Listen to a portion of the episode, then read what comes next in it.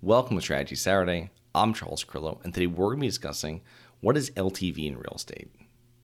Have you always wanted to invest in real estate but didn't have the time, didn't know where to find the deals, couldn't get the funding, and didn't want tenants calling you? Since 2006, I've been buying income producing properties in great locations that provide us with consistent passive income while we wait for appreciation in the future and take advantage of tax laws while we're waiting.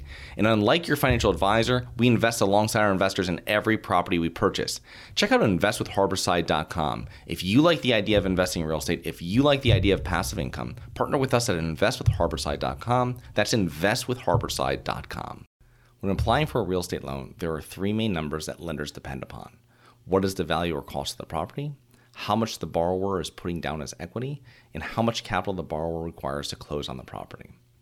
So, what is the loan to value ratio? The loan to value ratio, or LTV for short, is a key measure used by lenders. It is the relationship between the loan amount and the value of the property, expressed as a percentage. In a situation where a property is being purchased for $400,000 and the borrower is putting down 100,000, the loan amount would be $300,000 and the loan to value would be 75%. The lower the loan to value, the lower the risk for both the lender and the borrower. Lenders will usually become increasingly more competitive with their terms, rates, and possibly underwriting as the loan to value decreases. For example, there are lenders today that will finance properties without income verification, no doc loans, if the borrower puts down 20 to 30% plus on the property and pays a higher interest rate. Now, this differs widely from traditional home mortgage lenders that might require only a 3% down payment through a government program or 5 to 20% down for a conventional loan. It is common for home loans on properties where the borrower does not put down 20% to require mortgage insurance. Now, this is because there is a high loan to value. If the borrower puts down 20%, the mortgage insurance is usually not a requirement anymore since the loan is less risky to the lender.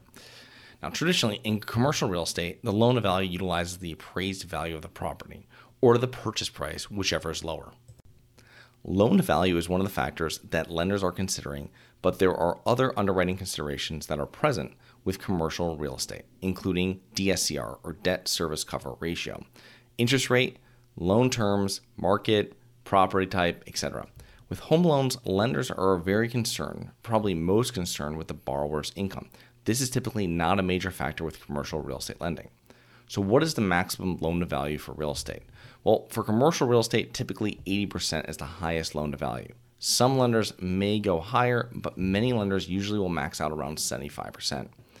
For home loans, the loan to value can go to 100% with some government programs. FHA allows a 90% loan, 97% loan to value, and conventional lenders will go uh, up to 95%. However, Many borrowers will strive for a 20% down payment and an 80% loan to value to eliminate the need for mortgage insurance. What is the difference between loan to value and loan to cost? Well, LTV is normally used to assess acquisitions of already built properties and refinancing debt on those properties. Loan to cost or LTC is usually used to assess construction loans and projects. Some lenders will loan on loan to value or after repair value, but most lenders will utilize the value by what your actually cost is or what the value of the property is, whatever is lower. If you're purchasing a property for $1 million and the lender will lend up to 70% loan to value and the appraisal comes back at 1.1 million, many lenders will just lend up to that $1 million purchase price different loan to values for different properties. So many lenders will have different programs and criteria for different classes of real estate and properties. A lender may offer lending at 80% loan to value on a nice Class A property, while it might only offer 65% loan to value on a Class C property. Historically, better newer properties have better tenants and are usually more liquid, more ready buyers at every portion of the market cycle. This differs from older properties with a less affluent tenant base. lenders have realized that they're able to be more competitive on Class A properties since they pose less risk. Now, lower loan to values are safer for the lender and the borrower. For lenders, the risk is obvious. A lower loan to value minimizes the chance of losing their capital if they need to foreclose on a property. Now, debt is a huge factor in real estate when you are an investor as well, since a lender is normally the party in the transaction that's putting up most of the money. Owners will with too much debt will find it hard to weather a pullback if some of the tenants stop paying rent and or their other expenses increase. Now, other than buying better properties in better areas, one of the best ways to minimize your risk as a real estate investor is to get long term fixed debt at a uh, low loan to value, like 60 to 70% loan to value. Many new real estate investors will try to borrow as much as the bank will lend them when starting out. However, experienced, more established investors will utilize debt but at a much lower loan to value.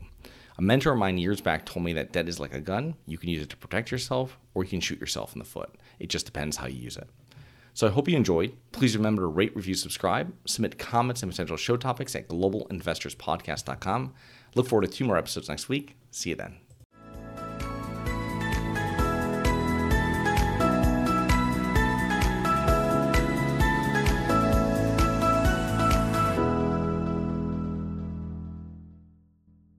Nothing in this episode should be considered specific, personal, or professional advice. Any investment opportunities mentioned on this podcast are limited to accredited investors. Any investments will only be made with proper disclosure, subscription documentation, and are subject to all applicable laws. Please consult an appropriate tax, legal, real estate, financial, or business professional for individualized advice. Opinions of guests are their own. Information is not guaranteed. All investment strategies have the potential for profit or loss. The host is operating on behalf of Syndication Superstars LLC exclusively.